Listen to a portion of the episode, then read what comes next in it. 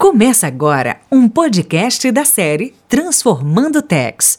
Venha conhecer grandes nomes da área tributária e saber o que pensam sobre inovação e transformação digital. Bem-vindos a mais um episódio do Transformando Tex. Esse é um podcast da KPMG no Brasil sobre a transformação digital na área tributária. Eu sou a Mariane Coutinho, sócia da KPMG no Brasil, responsável por Tax Transformation, Tax Innovation e Tax Leap e o objetivo do nosso podcast é compartilhar ideias e conhecimentos relevantes para profissionais de techs, além de conhecer mais de perto profissionais de destaque da área. E a nossa convidada de hoje é a Virgínia Tavares, Head de Techs Brasil da Sanofi. Virgínia, seja bem-vinda. Vai ser um prazer bater um papo com você hoje. Obrigada, Mari. Prazer é meu estar aqui. Muito obrigada pelo convite. Muito bom. Bom, vamos lá. Vamos falar um pouquinho aí de você, como é que você veio parar aqui na área tributária, porque a área tributária, conta um pouquinho dessa, dessa trajetória, por favor, para gente. Vamos lá, caí de paraquedas na área tributária, Maria. Por que, que, eu, que, eu, que eu brinco dessa forma? Porque eu comecei, na verdade, a minha carreira na área jurídica, no legal, né? Então, eu tenho 20 anos aí de Sanofi e uh, iniciei trabalhando com marcas, patentes, é, societário e também com análise de contratos. E é, sempre me interessei por litígios, né? E aí, em um determinado momento da minha carreira, eu optei por fazer uma pós-graduação não em contratos, mas em processos. E surgiu uma oportunidade em 2005 de é, migrar para a área financeira. Então, desde 2005, a área de tributos, né, o legal de tributos, já estava na, na, na diretoria financeira. E fui para participar desse grupo aí de contencioso tributário e nunca mais saí. Foi dessa forma que eu aterrisei na área tributária. Você acha que foi alguma coisa que aconteceu? Ou seja, você caiu realmente ali, como você falou, de paraquedas sem saber? Ou você fez alguma investigação antes, achou que era interessante por algum motivo? Na verdade, eu sempre me interessei por direito público mesmo na faculdade. E aí eu acho que foi, foi consequência. Eu vi a oportunidade e abracei. E, e dessa forma é, fiz essa migração né, de carreira mesmo. E, e não me arrependo. Foi, foi muito positivo para minha jornada. Estava vendo aqui no seu LinkedIn que você fez a mesma faculdade que eu, eu fiz o NIP e fiz direito de 92 a 96 e você fez de 97 a 2000. Então, quando eu saí, você entrou, por isso que a gente não se cruzou lá pelos corredores. Olha, que interessante. foi, foi por pouco, mas eu confesso assim é. também, quando entrei na faculdade, até porque acho que na, na época, acho que a gente tinha tributário, acho que no terceiro ou no quarto ano só, e era um curso até relativamente pequeno, então eu estudava muito civil e, e, e penal também, eu não, não tinha, assim, essa ideia de que eu iria em algum momento para o tributário, acho que eu fui para o tributário porque a Big Four me é, intercepcionou. no meio do caminho. Eu queria um emprego, eu queria trabalhar na área, e aí tinham muitos anúncios de Big Four, na época era um Big Seven, acho ainda, na, na faculdade, aí acabei vindo por esse caminho. Mas o seu também, então você foi também primeiramente ali para o civil e processual, e depois que fez essa migração, né? Foi depois que eu fiz essa migração. Eu já estava na Sanofi, na verdade, quando eu migrei. É, então, eu estava vendo aqui que você também está há bastante tempo, né? Que eu, eu tô há quase 27 anos aqui na KPMG e hoje a gente vê que isso é cada vez mais difícil, né? As pessoas mudam muito de empresa e você já está há 20 anos na Sanofi. Conta anos, um pouco aí da Sanofi anos. e de como a Sanofi te realizou aí profissionalmente, porque com 20 anos você passou por bastante coisa, com certeza você gosta bastante da empresa.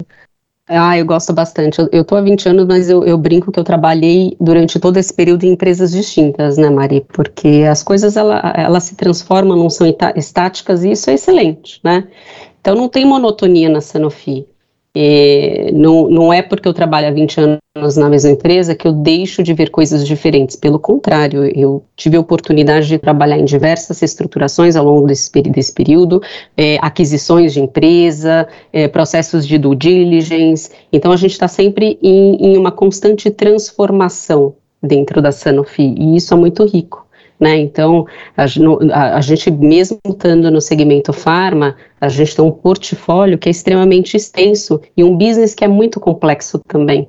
Então, é, eu tenho, para você ter uma ideia, no portfólio, desde alimentos, cosméticos, a medicamentos de doenças raras, que são produtos, medicamentos biológicos, de cadeia fria, etc., cada um com as suas especificidades. Então, é um, um mercado bastante interessante, muito regulamentado. É, é, então a, a, a, gente, a, a, gente consegue ter discussões assim bastante profundas e muito interessantes, muito ricas, né? Então, e, e, a beleza de estar tanto tempo num segmento é você conhecer o mercado, né? Então, você conhecer é, as limitações regulatórias, você conseguir ter uma visão muito mais ampla é, do problema e eventualmente das oportunidades também. Né? E como é trabalhar para uma empresa francesa? Eu iniciei trabalhando para uma franco-alemã, né? E hoje ela é 100% é, francesa é, desde 2005, né? Então, é, para mim é muito tranquilo, né? É, acho que eu estou tantos anos trabalhando para uma empresa francesa que eu acho particularmente muito, muito positivo. Ah, mas tem a parte boa, de vez em quando faz uma, uma viagem, faz uma reunião na França? Pois é, pois é. Esse é o lado ruim da pandemia, né, Mari?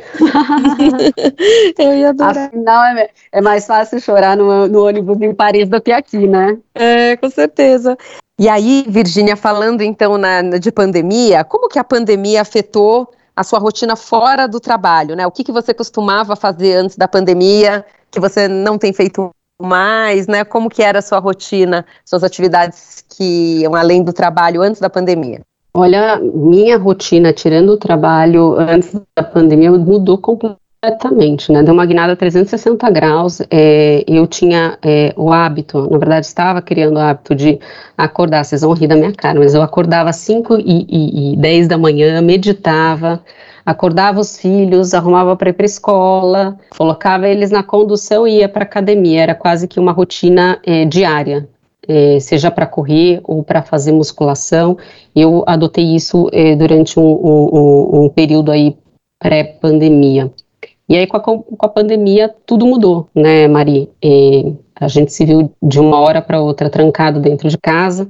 Eu tentei no início é, manter alguns hábitos que eu tinha, então o exercício físico eu continuei é, no, no, na, no, formato online, né, comprei os mini bands e, e colchonete, e, e aí fazia o funcional em casa, mas eu confesso que uns seis meses depois é, parou de fazer sentido e eu, e eu parei com, essa, com esse exercício físico em casa, e é isso, mudou completamente.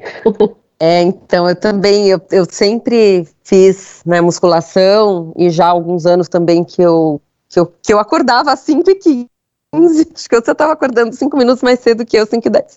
Eu acordava às 5 e 15 também para fazer ou a corrida ou a musculação e também, né, a, a colocar o, a casa para andar, filho para ir para escola e tudo. Mas eu consegui manter essa rotina na, na pandemia. É, não sei, tô super acostumada e acho que é uma coisa que não só me faz bem, mas quando eu não faço assim, eu sinto falta e, e não consegui colocar nada no lugar. Então, assim, me adaptei, né? Tive que também fazer personal em casa, online e tudo, mas você conseguiu substituir atividade física por alguma outra? Então, é isso que eu ia comentar, substituir. Comecei a fazer yoga. E o mais curioso é que eu tinha um baita de um preconceito com relação ao yoga.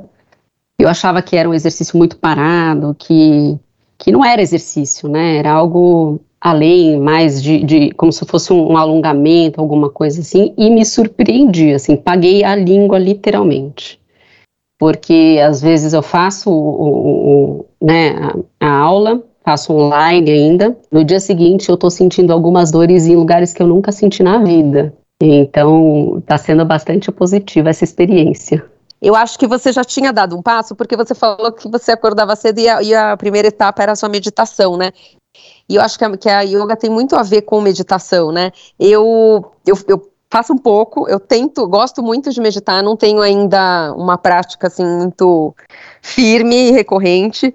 E yoga também tentei, estou começando, às vezes eu faço um pouco de yoga, hoje funcional, até complementarmente, mas não sei, eu fico com essa sensação de que é mais uma atividade é, para saúde mental do que física. Eu sei que não é verdade, né? Trabalha pra caramba o corpo, mas não sei, eu acostumei com essa coisa do cardio, de estar tá muito né, suando, transpirando, ou mesmo do peso.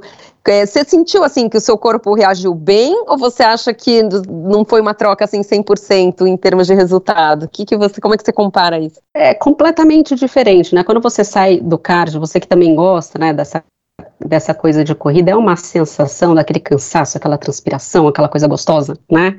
Que dá aquela revitalizada.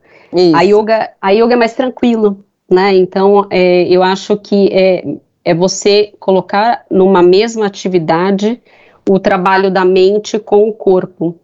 E, e tem aulas de yoga que você sai suada também, viu, Mari? Você faz uma horinha lá de yoga, quando você vai ver, você está transpirando também. Então depende muito da intensidade, né? Então, quando a gente fala de yoga, eu, e eu comecei assim, você tem no próprio YouTube algumas opções de aula, e normalmente são aulas curtinhas, né?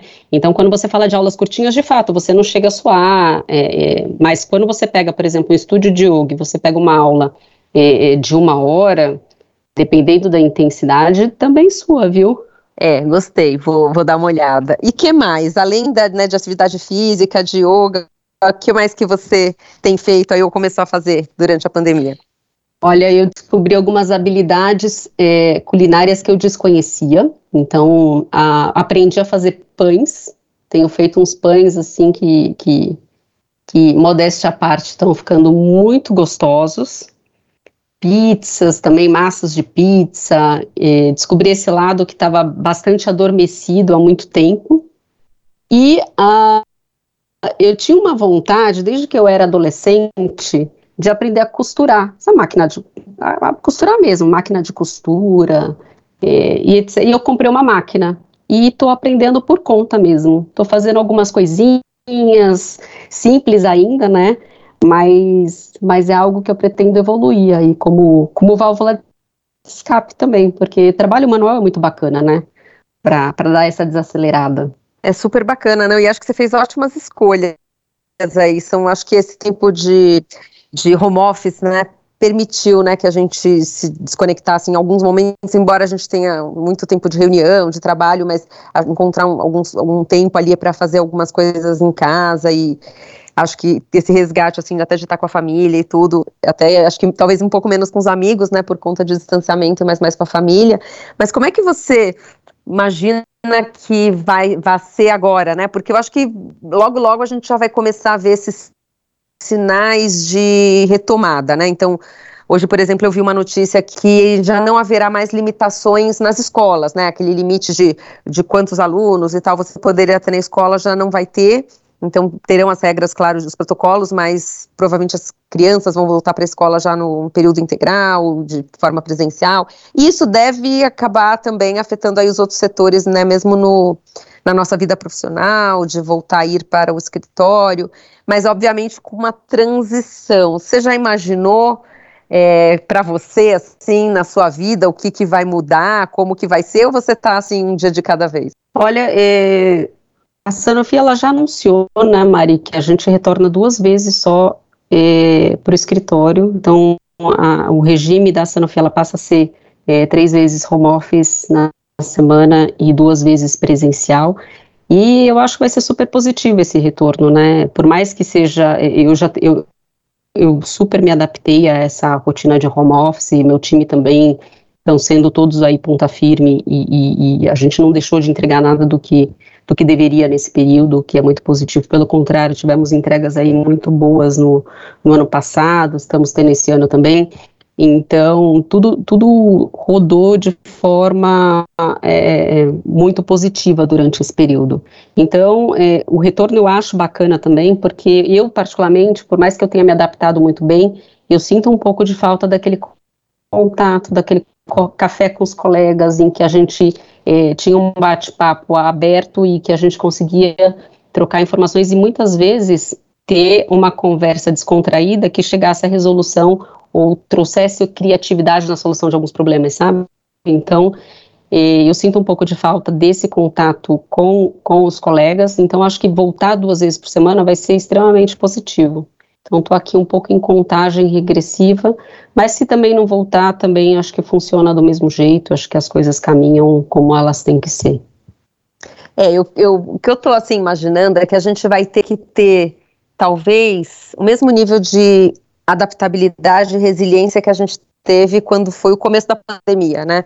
Porque da mesma forma que a gente teve que se acostumar com o que nós temos hoje, a gente vai ter que se desacostumar com o que nós temos hoje e provavelmente a gente vai ter algum, alguns outros desafios, até novos, né? Então hoje eu até estava comentando com um colega que imagina todo mundo volta para o escritório ou ainda que não seja todo mundo, mas várias pessoas ainda vão ter reuniões virtuais, porque não vai estar todo mundo no escritório. E todo mundo já se acostumou aqui nessa agenda de, de fazer reunião virtual. E aí começa todo mundo a falar ao mesmo tempo, Hoje já é ruim quando tem uma pessoa dentro de casa no mesmo cômodo que você fazendo uma reunião, né? Quando duas têm que ocupar Isso o mesmo é. cômodo, já incomoda. Você imagina você no escritório e tem três, quatro ao mesmo tempo falando, porque você põe o fone, ele resolve só o que você está ouvindo, né? Mas você falando, você incomoda. Então, ou todo mundo vai ter que se trancar numa salinha de reunião, e aí não sei se vai ter para todo mundo, se também não vai ter essa coisa de, putz, agora eu tenho que reservar a sala, eu tenho que me deslocar para uma sala. Acaba sendo um, um incômodo, assim como o trânsito que a gente já se desacostumou acostumou a ter, né?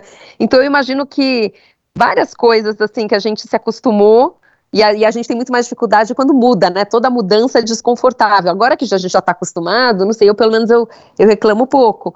Acho que eu vou reclamar muito quando tiver que mudar, só pela mudança, né? Porque aí você já tá, poxa, já estava tão, tava tão bem aqui, acostumada na minha rotina.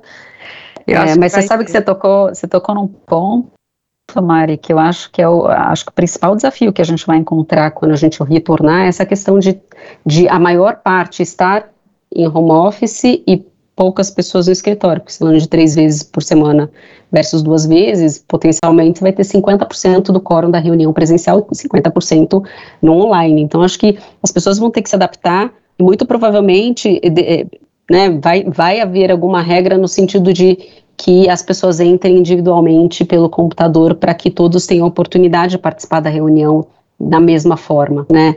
Porque é, mesmo antes da pandemia, isso a gente já tinha um, um, a implementação do home office duas vezes por semana e eu evitava fazer quando eu tinha algumas reuniões mais importantes, justamente por conta disso. Né, de você não conseguir ouvir 100%, 100 do que estava acontecendo na reunião quando você estava no online. Então, acho que é uma questão de adaptação, acho que você colocou muito bem. E a gente vai ter que, que trabalhar para se adaptar porque vai ser a nossa nova realidade, né? Não, vai. E assim, por exemplo, até uma, algumas situações domésticas que a gente se adaptou e falava assim, nossa, mas como é que eu vou trabalhar? Mas eu tenho, de repente, lá, um filho aqui naquele horário, e, né? Mas também vai ser o, o contrário, né? Ah, agora eu vou ter que ir para o escritório, e quem que vai ficar com esse filho? E quem vai resolver, talvez, esses problemas de casa que hoje a gente consegue, né, entre uma coisinha e outra, dar um tapinha aqui e, e resolve outra coisinha ali. E aí, quando a gente fica fora do escritório, é outra dinâmica. Quando a gente está no escritório, né? É outra dinâmica, né? Você meio que não está disponível, se desliga ali, enfim. Eu, eu acho que vai ser difícil. Virginia, vamos falar um pouquinho do Text Transformation aí, porque você também é uma é, adepta, você também faz parte dessa comunidade, você também é uma early adopter, você é, é uma referência no tema e no mercado, sempre acreditou. Conta um pouquinho aí como é que é né, o que é o Text Transformation para você e como que você vem é, trilhando aí essa jornada do Text Transformation.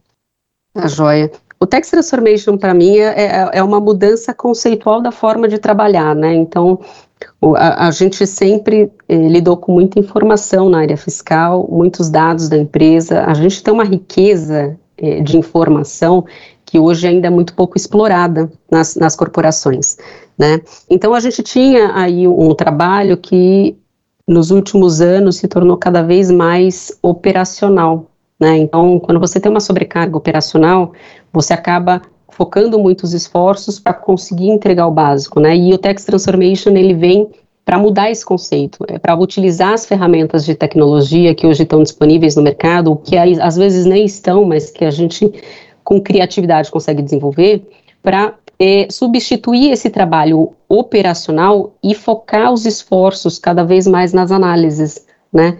Então, é, é, eu, eu, converso muito com o meu time com relação a essa questão, de que a gente tem na nossa área é, informações que podem, inclusive, ajudar o business na tomada de decisão, né?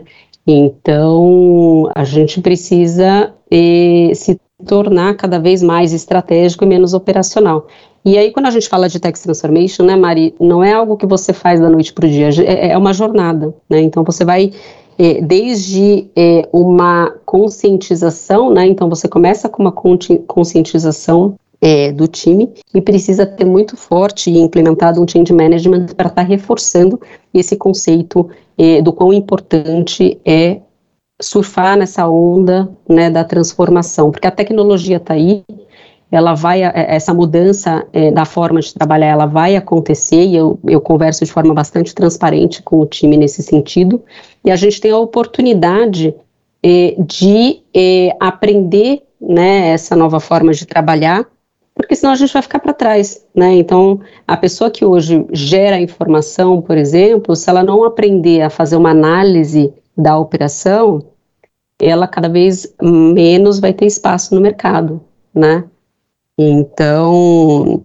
eu acho que é, é, é, a questão, a Tech Transformation é a adoção de, de, de novas tecnologias, mas também é a transformação do perfil do profissional que trabalha na área. Eu concordo. A gente tem batido muito nessa tecla também, Virginia, e a gente inclusive tem vários projetos com clientes que tem como eu diria até o, um dos pilares principais dessa transformação de mindset, né? Porque tem, a gente tem vários aí que são é, relacionados com soluções de tecnologia, mas em vários casos a gente percebe também que tem uma certa, eu não sei se é só resistência, tá? Eu acho que tem um primeiro passo ali que é de conscientização, né, do time, da equipe, da importância é, de sair um pouco da zona de conforto. Depois a gente percebe que tem uma parte do time que quer mas não sabe como. É, e, e, e, por que, que esse não sabe como, né? Porque é algo bem subjetivo, mas acho que quem é, tem essa experiência consegue entender. As pessoas foram treinadas a fazer tudo com fórmula, né? Com um manual de instruções. E quando você coloca a pessoa num desconhecido, ela entra em pânico, assim, ela não dá um branco, ela não sabe o que fazer.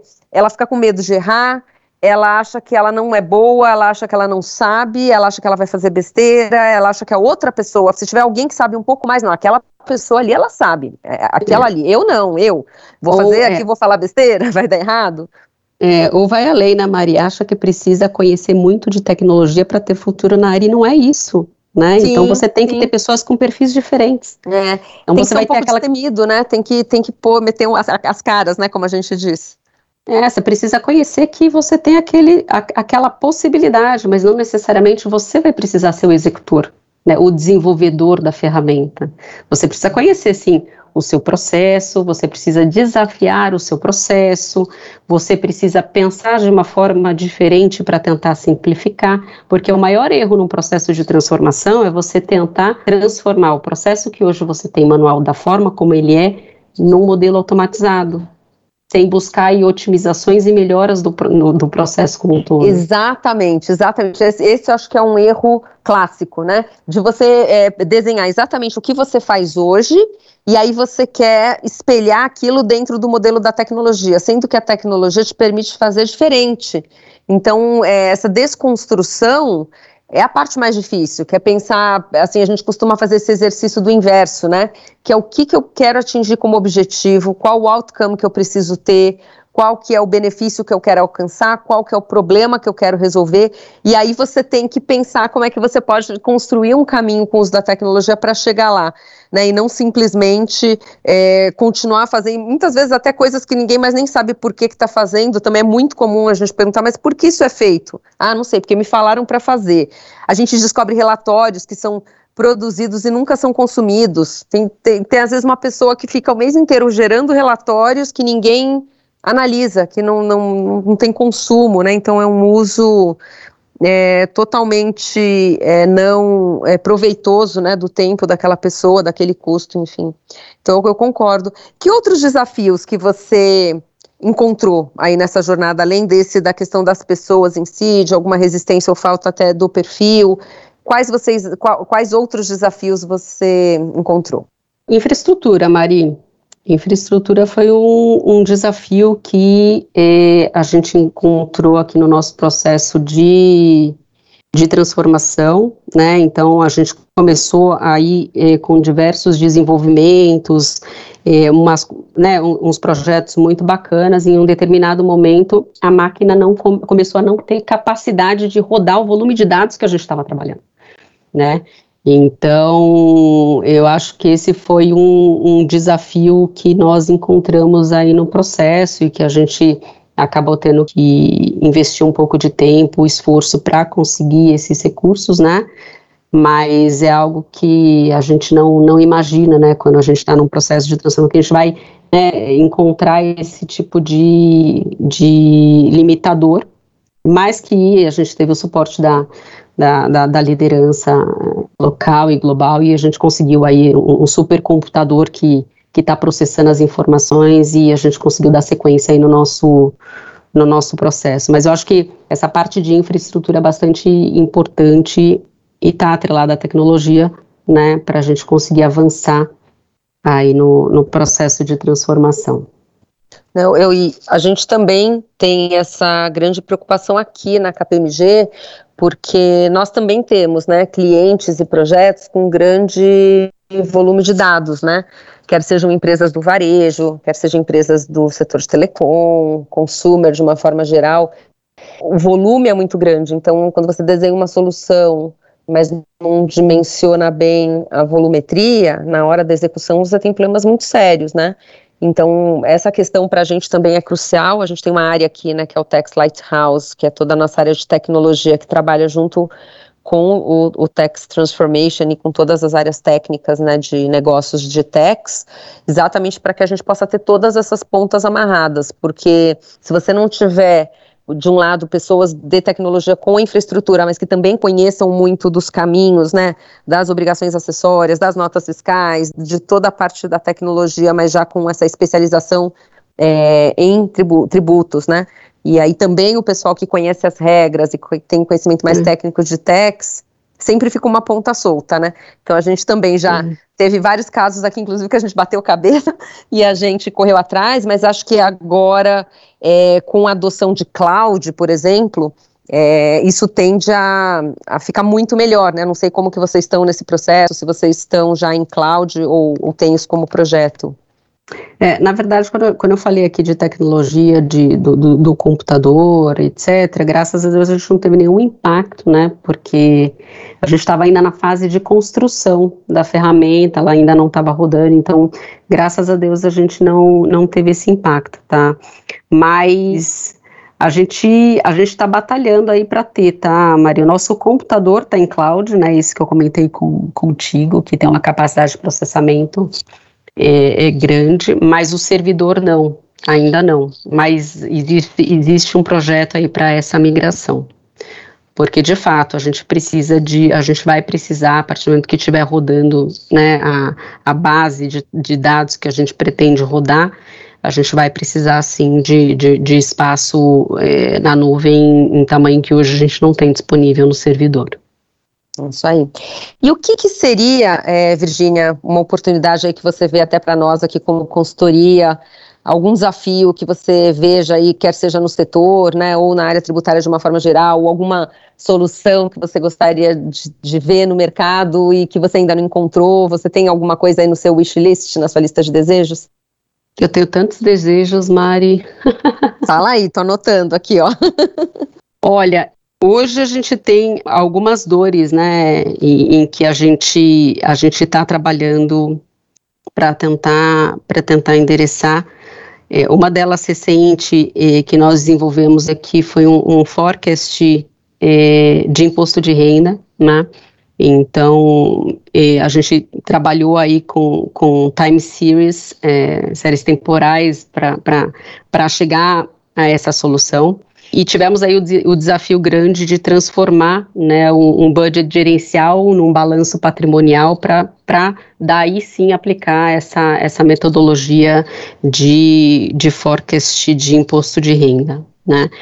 Mas a, o, o meu sonho de consumo e que eu pretendo é, desenvolver é ter isso não só pra, pra, para o imposto de renda, mas também para todos os impostos de é, indiretos, né? Então, para ICMS, PiscoFins, é, IPI e etc.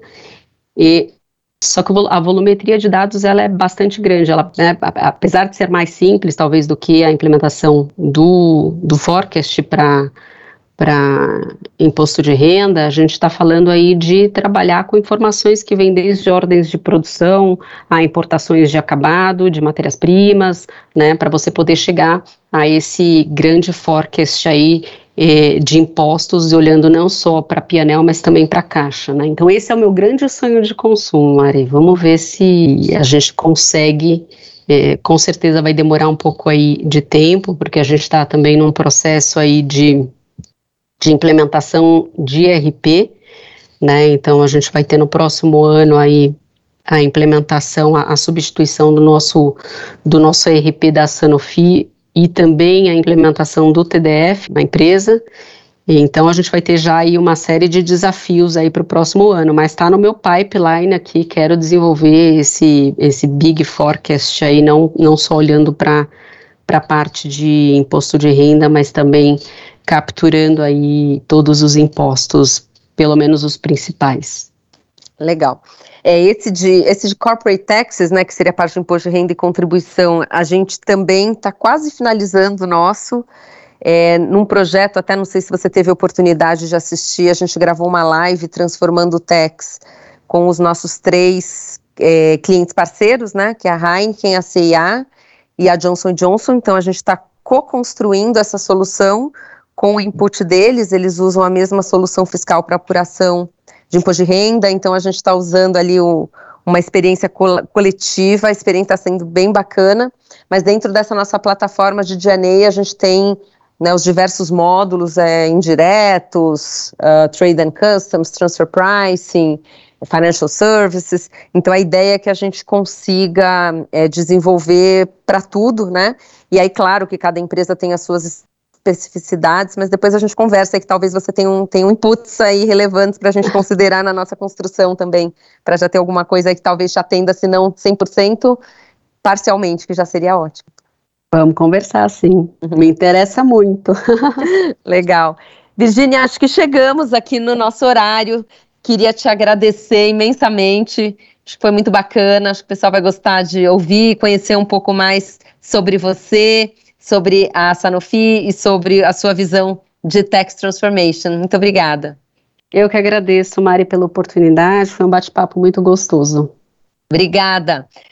Obrigada, pessoal, por nos acompanharem em mais um podcast Transformando Techs. Fiquem ligados nos nossos próximos episódios e os nossos episódios anteriores estão gravados, disponíveis no Spotify e demais tocadores. E também os nossos episódios das lives Transformando Techs no canal do YouTube da KPMG no Brasil. Valeu, pessoal! Esse foi um podcast da série Transformando Tex, com Mariene Coutinho e sua convidada, Virgínia Tavares. Tex Transformation. Embarque nessa jornada.